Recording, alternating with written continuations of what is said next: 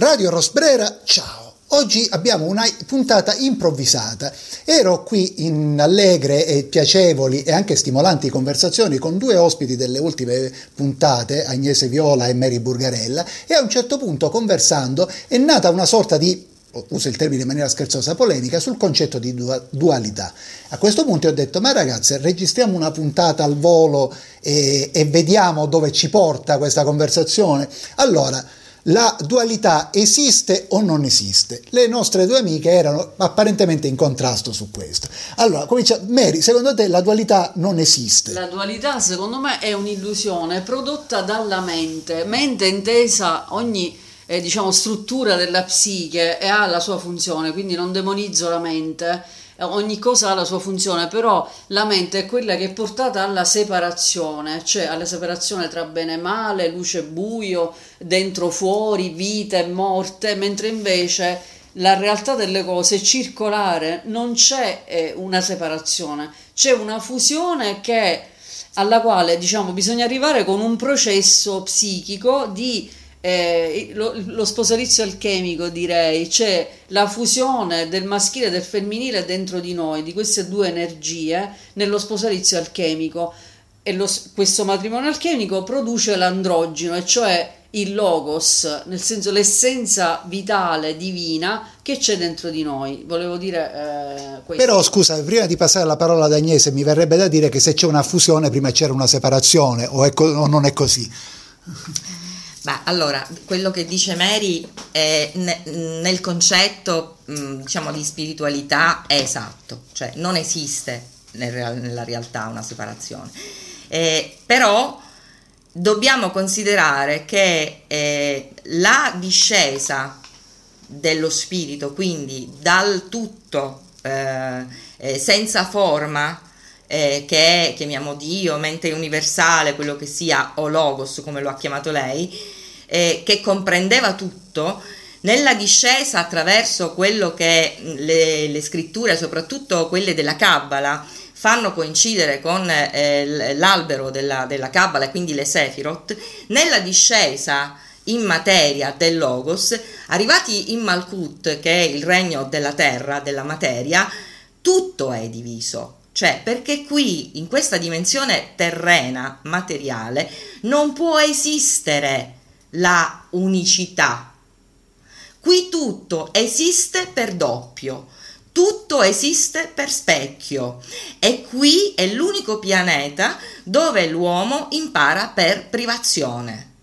Mm. Quindi l'uomo incarnato sulla terra impara perché eh, il dolore attraverso la gioia e la gioia attraverso il dolore, il valore della vita attraverso la morte e viceversa il buio perché c'è la luce.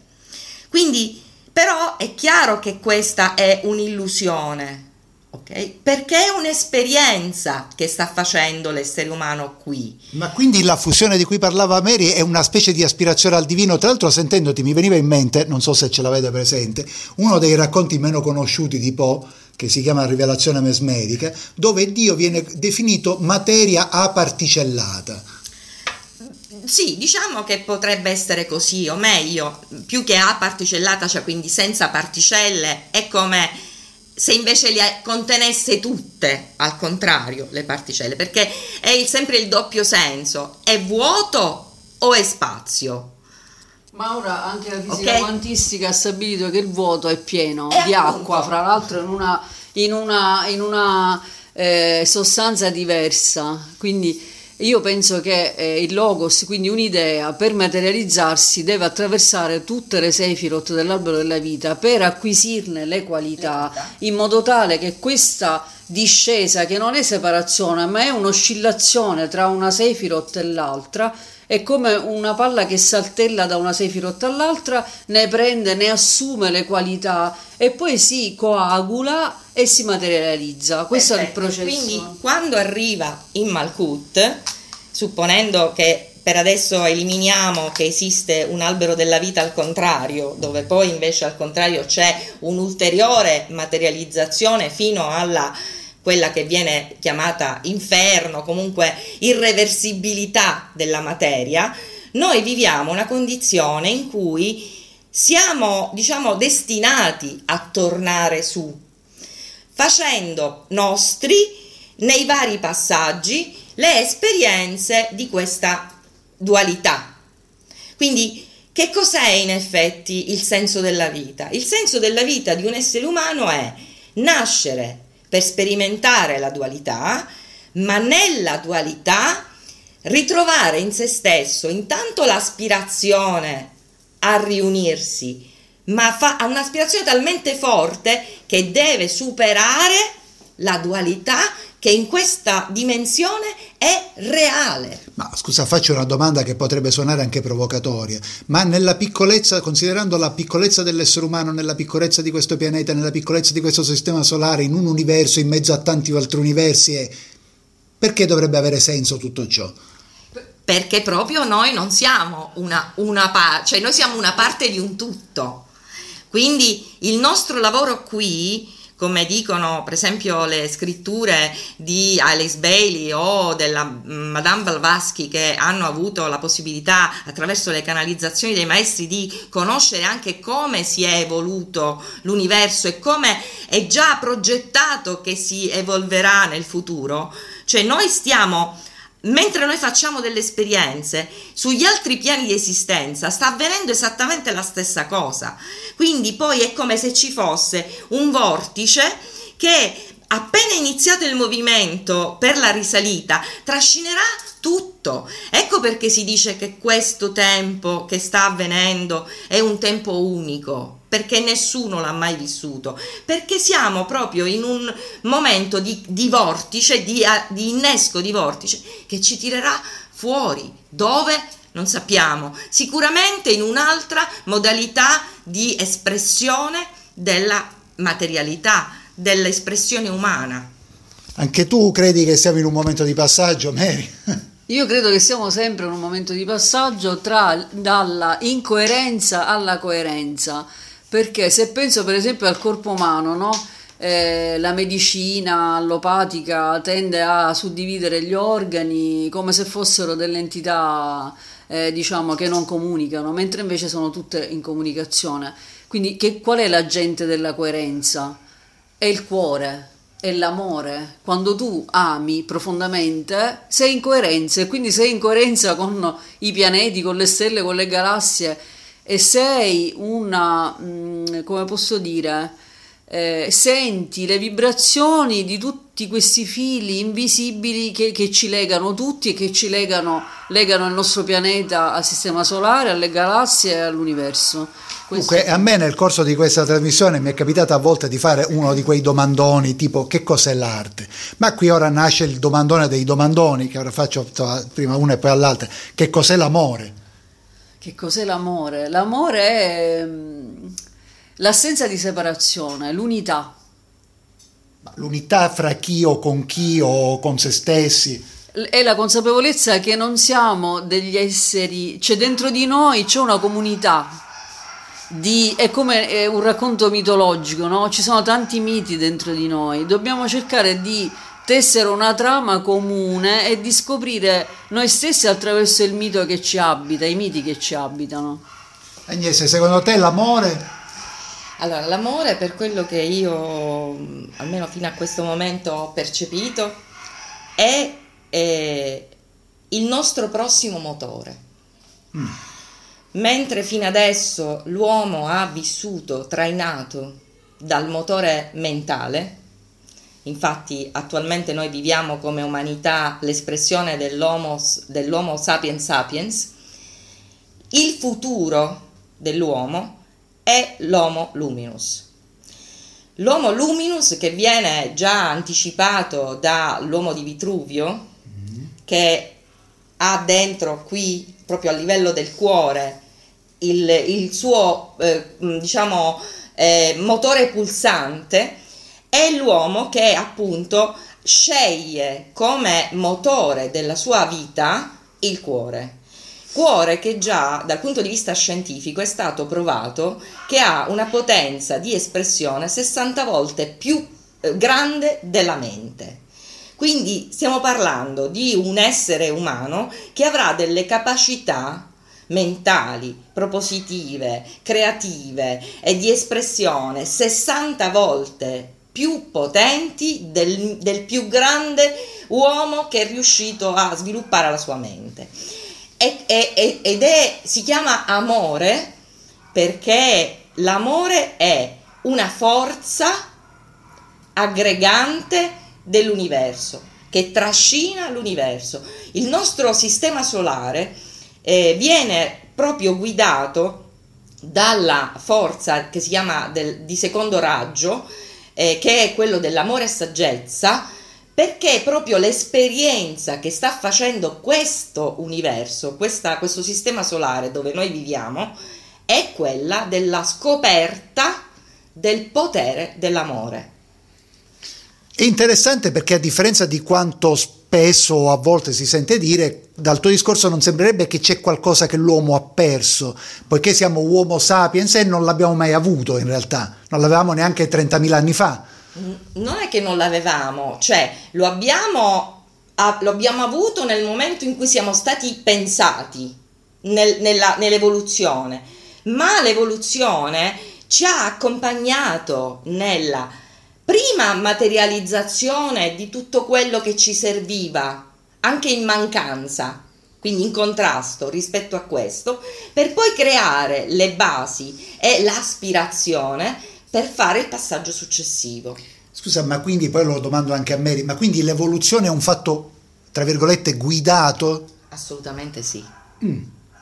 Noi siamo nati da un'idea di amore di una mente e, e, e, questo è scientificamente provato, cioè perché quando si guarda il moto dei, degli astri, dei pianeti, ok? Si vede proprio che c'è un movimento che ha delle regole, dei, de, una direzione precisa, una, una traiettoria precisa. Quindi noi attualmente non lo sappiamo da dove, sti, da dove, veniamo e dove stiamo andando. Quello che è certo è che i pianeti stanno andando in vortice verso una X direzione. Tanto più che lo chiedo a Mary, però insomma la società non ce ne rendiamo conto, diceva Agnese, ma effettivamente la società in cui viviamo non sembra molto governata dall'amore. Eh no, proprio perché si è un po' allontanata, anche se comunque soffre di questa sindrome edenica, no? di questo senso di abbandono, come se fossimo stati abbandonati qui in, questa, eh, in questo luogo di sofferenza e di dolore. C'è questo questo richiamo all'unità, a tornare a essere uno con il tutto. È un po' eh, in relazione a quello che diceva, eh, diceva Agnese, eh, l'amore nella sua etimologia significa assenza di morte, quindi quando c'è amore non c'è morte, è un po' il messaggio cristico e anche eh, pensando a Cristo e al Santo Graal, la coppa simboleggia proprio secondo me questo, cioè dal bevante, cioè dal campo eh, unificato di informazione, dalla coscienza eh, suprema, eh, una cellula, diciamo, una cellula si stacca, una goccia si stacca, passa nel, nella porta stretta dello stelo e quindi arriva poi a eh, uscire fuori nel mondo dal piede, diciamo, del, della coppa, quindi tocca poi questa dimensione materiale, ma eh, questo processo è anche il processo alchemico. Di, diciamo, da questa situazione di sofferenza, di dolore, che è comunque un'illusione, come diceva il Buddha, la vita, la sofferenza è un'illusione, ma bisogna stare nella sofferenza. Se uno inizia, fa questo atto di volontà di cominciare a fare il viaggio interiore, di trasmutazione di tutto il proprio piombo in oro, e cioè di tutto quello che non vuoi accettare di te stesso, eh, i tuoi limiti, le tue credenze su te stesso, anche eh, le idee de- che gli altri ti rimandano su di te, questo processo favorisce l'unità. Però quindi... tu lo sai che in questo momento ascoltandosi c'è qualcuno che starà pensando, vabbè, ma valla a dire al bambino in Eritrea che la sofferenza è un'illusione. Ma quello perché ci sono delle leggi spirituali che non conosciamo, no? non abbiamo tutte le risposte, ma sicuramente un'anima che si incarna in quella situazione, in quella dimensione, avrà il suo motivo, anche evolutivo, quindi non bisogna giudicare, altrimenti diventa retorica, invece bisogna ampliare la coscienza e, e pensare anche che non abbiamo tutte le risposte, che c'è però, il mistero. Però questo lo, ora lo dico a entrambe, lo chiedo a entrambe, facendo subentrare la mia famigerata ormai anima razionale, però diventa un po' come come un avallare determinate condizioni, cioè allora se noi stabiliamo che, lo dico anche provocatoriamente in questo caso, se noi stabiliamo che non ce ne voglia l'ambasciatore dell'Eritrea se per caso ci sente, che tutti quelli che nascono in Eritrea sono anime che hanno le... e in Eritrea non ci sarà mai una rivoluzione, non ci sarà mai la democrazia. Ma po- proprio per questo può, può darsi pure che hanno questa funzione o di stimolare la compassione o di fare delle rivoluzioni per cambiare e immettere nella coscienza collettiva nuove informazioni. Poco fa, poco fa um, uh, ho detto una, una, frase che era quella che in questa dimensione materiale l'uomo impara per privazione. Okay? Io sfido chiunque di noi, guardando in retrospettiva la nostra vita, quante volte ci è servito cadere e farci male per fare poi dopo delle scelte assolutamente differenti che ci hanno invece portato su un'altra strada molto più eh, performante, molto più adatta a quello che noi dovevamo fare. Il problema è quando tu vivi la tua vita, reciti un ruolo, ok? Ma quanto lo vuoi recitare il ruolo della vittima, del carnefice, del potente, del, del, del, di chi subisce, del bello, del brutto. Cioè, il nostro lavoro qui è prendere coscienza del fatto che stiamo recitando un ruolo. E questo ci deve spingere a capire perché ho scelto di interpretare questa parte. Perché ho scelto di nascere in Sicilia, dove c'è tutta una serie di eh, schemi mentali che mi costringono a nascondere il fatto che parlo di esoterismo perché altrimenti mi mandano l'acqua santa con il, il prete? Perché fondamentalmente la vita mi deve costringere a prendere il coraggio a due mani capire effettivamente cosa io voglio, cosa per me è importante, che messaggio voglio portare e dire, sai che c'è, non mi interessa se mi sparate o mi mettete al rogo, perché io questo voglio portare, questo devo fare. E quindi se tu vedi anche parlando dei, delle persone, degli abitanti di questi paesi africani, ma quanti ragazzi eccezionali sono venuti fuori da quella realtà. Quante menti brillanti, scienziati, medici, eh, eh, um, tecnici particolari. Il problema dov'è? Che come quando poco fa parlavamo dei nostri sogni, no? Se io ho paura di fare qualcosa che è contro lo schema collettivo, io continuerò a scappare dal mio mondo e a realizzare quello che voglio fare in un'altra parte, sognando che il mio paese domani migliori. Ma qual è la, la svolta? Io so fare qualcosa, devo prendere il coraggio a due mani, andare nel mio stato, fare la rivoluzione e mettere in pratica quello che io ho imparato a fare. Questo lo aggiungo io a tutti i nostri amici italiani in ascolto, non riguarda l'Eritrea, riguarda l'Italia. Assolutamente, Perché, ma riguarda tutti, non soltanto quei paesi. Però siccome ci ascoltano appunto in questa lingua come, e come noi ormai da due anni e mezzo subiamo delle cose totalmente irragionevoli nel senso più deleterio della parola, forse è il caso di farsi delle domande e non aspettare che qualcun altro faccia le cose al posto nostro, perché se ognuno aspetta qualcun altro, il qualcun altro non apparirà mai. Assolutamente, c'è un detto, c'è un detto nel, che, che, è un po' new age, però fondamentalmente è calzante. Noi siamo quelli che stavamo aspettando. Cioè, non c'è nessuno che verrà a salvarci, non ci sarà nessun messia, nessun extraterrestre, nessuno, anche se per carità io credo che esista tutto, ok? Ma non arriverà nessuno a salvarci. Siamo noi che dobbiamo salvare noi stessi, se ci riusciamo. Mary, siamo noi quelli che stavamo aspettando? È bella domanda, siamo noi quelli che stavamo aspettando. Ma rispetto, io penso che tutto accada nella nostra psiche e tutto accade adesso. Quindi qualsiasi cosa noi viviamo nella nostra vita quotidiana, emotiva, eccetera, è sempre eh, riferito a qualche eh, sostanza che abbiamo dentro, che dobbiamo disciogliere, che dobbiamo guardare, che dobbiamo sentirne l'odore, la consistenza, eh, per integrarla eh, e che quindi bisogna innamorarsi della propria ombra. Io ritorno sempre sull'alchimia perché è quella che io la mia passione, quindi bisogna innamorarsi dell'ombra affinché eh, ognuno trovi la propria luce, non bisogna aspettare, ecco, ci dobbiamo forse come umanità emancipare dal concetto di guida, di maestro e anche di etichette, di attestati, di, eh, tutte quelle eh, certificazioni che ci servono per fare qualcosa. Secondo me questo è il tempo in cui quello che tu sai fare, fallo adesso, non aspettare nessuna, nessun permesso da nessuno prenditi la responsabilità di te stesso, quello è il, secondo me quello che dobbiamo fare tutti come umanità. Bene, ne è venuta fuori una conversazione, diciamo, in parte per iniziati, però in parte molto concreta. Non so se in chiusura eh, volete aggiungere qualcosa. Agnese, tu vuoi aggiungere qualcosa in chiusura? No, no, diciamo andrà che... tutto bene. No, no andrà, andrà, tutto bene, dipende, dipende solo da noi. Eh, però... Eh, se noi, se noi abbiamo scelto di vivere questo tempo è perché abbiamo gli strumenti per poterlo, per poterlo affrontare.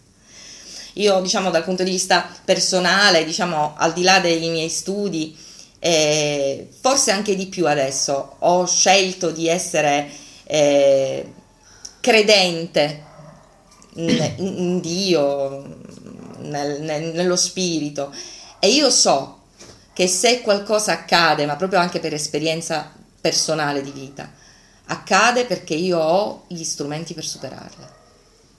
Non ci sono punizioni, non ci sono cattiverie in nessuna cosa che ci accade nel mondo, è soltanto il nostro atteggiamento. Io scelgo di fare la vittima o scelgo di vedere diversamente quello che questa cosa, questa esperienza mi vuole insegnare.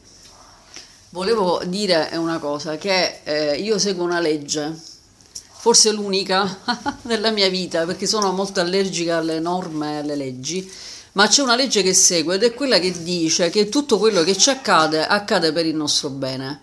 Ora, in un, in un articolo che ho pubblicato tempo fa, io scrivo su The Mir, adesso si chiama, prima si chiamava Wall Street International, ho parlato dell'agorafobia della coscienza, e cioè Partiamo dal presupposto che l'agorafobia è la paura degli spazi aperti, giusto? Ma c'è anche un'agorafobia della coscienza, cioè la paura di esplorare spazi sconosciuti dentro noi stessi o anche nel mondo invisibile, cioè andare oltre quello che è eh, la, materi- la, materialità, la realtà visibile, l'oggettivazione, eh, la relativizzazione di tutto e cercare di andare anche eh, fare questo salto nel vuoto senza rete, eh, una sorta di resa, di abbandono e questo permette di accogliere nuove realtà, nuove verità, nuove informazioni. È una sorta di resa che rende la mente ampliata, la coscienza ampliata. E quando la coscienza è ampliata, a proposito di arte, quando la coscienza è ampliata, è come se fosse un'antenna che capta i segnali che vengono dalla fonte, dalla sorgente e gli artisti non fanno altro che questo, cioè eh, canalizzano queste immagini, perché tutto è eidos, canalizzano queste immagini e poi le materializzano, le rendono fruibili per tutti, cioè quello che l'uomo non riesce a riconoscere in se stesso e nel mondo lo fa l'artista per lui, quindi ha una funzione importantissima. Non a caso, diciamo, nelle antiche culture l'artista e lo sciamano, o come sembra più probabile, l'artista e la sciamana erano la stessa figura. Bene, allora, in conclusione ringraziamo Mary Burgarella e Agnese Viola per essere stati con noi. E il messaggio mi sembra chiaro, diciamo, bisogna sbocciare tanto spiritualmente quanto materialmente, ammesso sempre che vi sia una differenza fra materia e spirito, e poi non vi preoccupate perché non state aspettando nessuno, state aspettando voi stessi. Radio Rosbrera, ciao!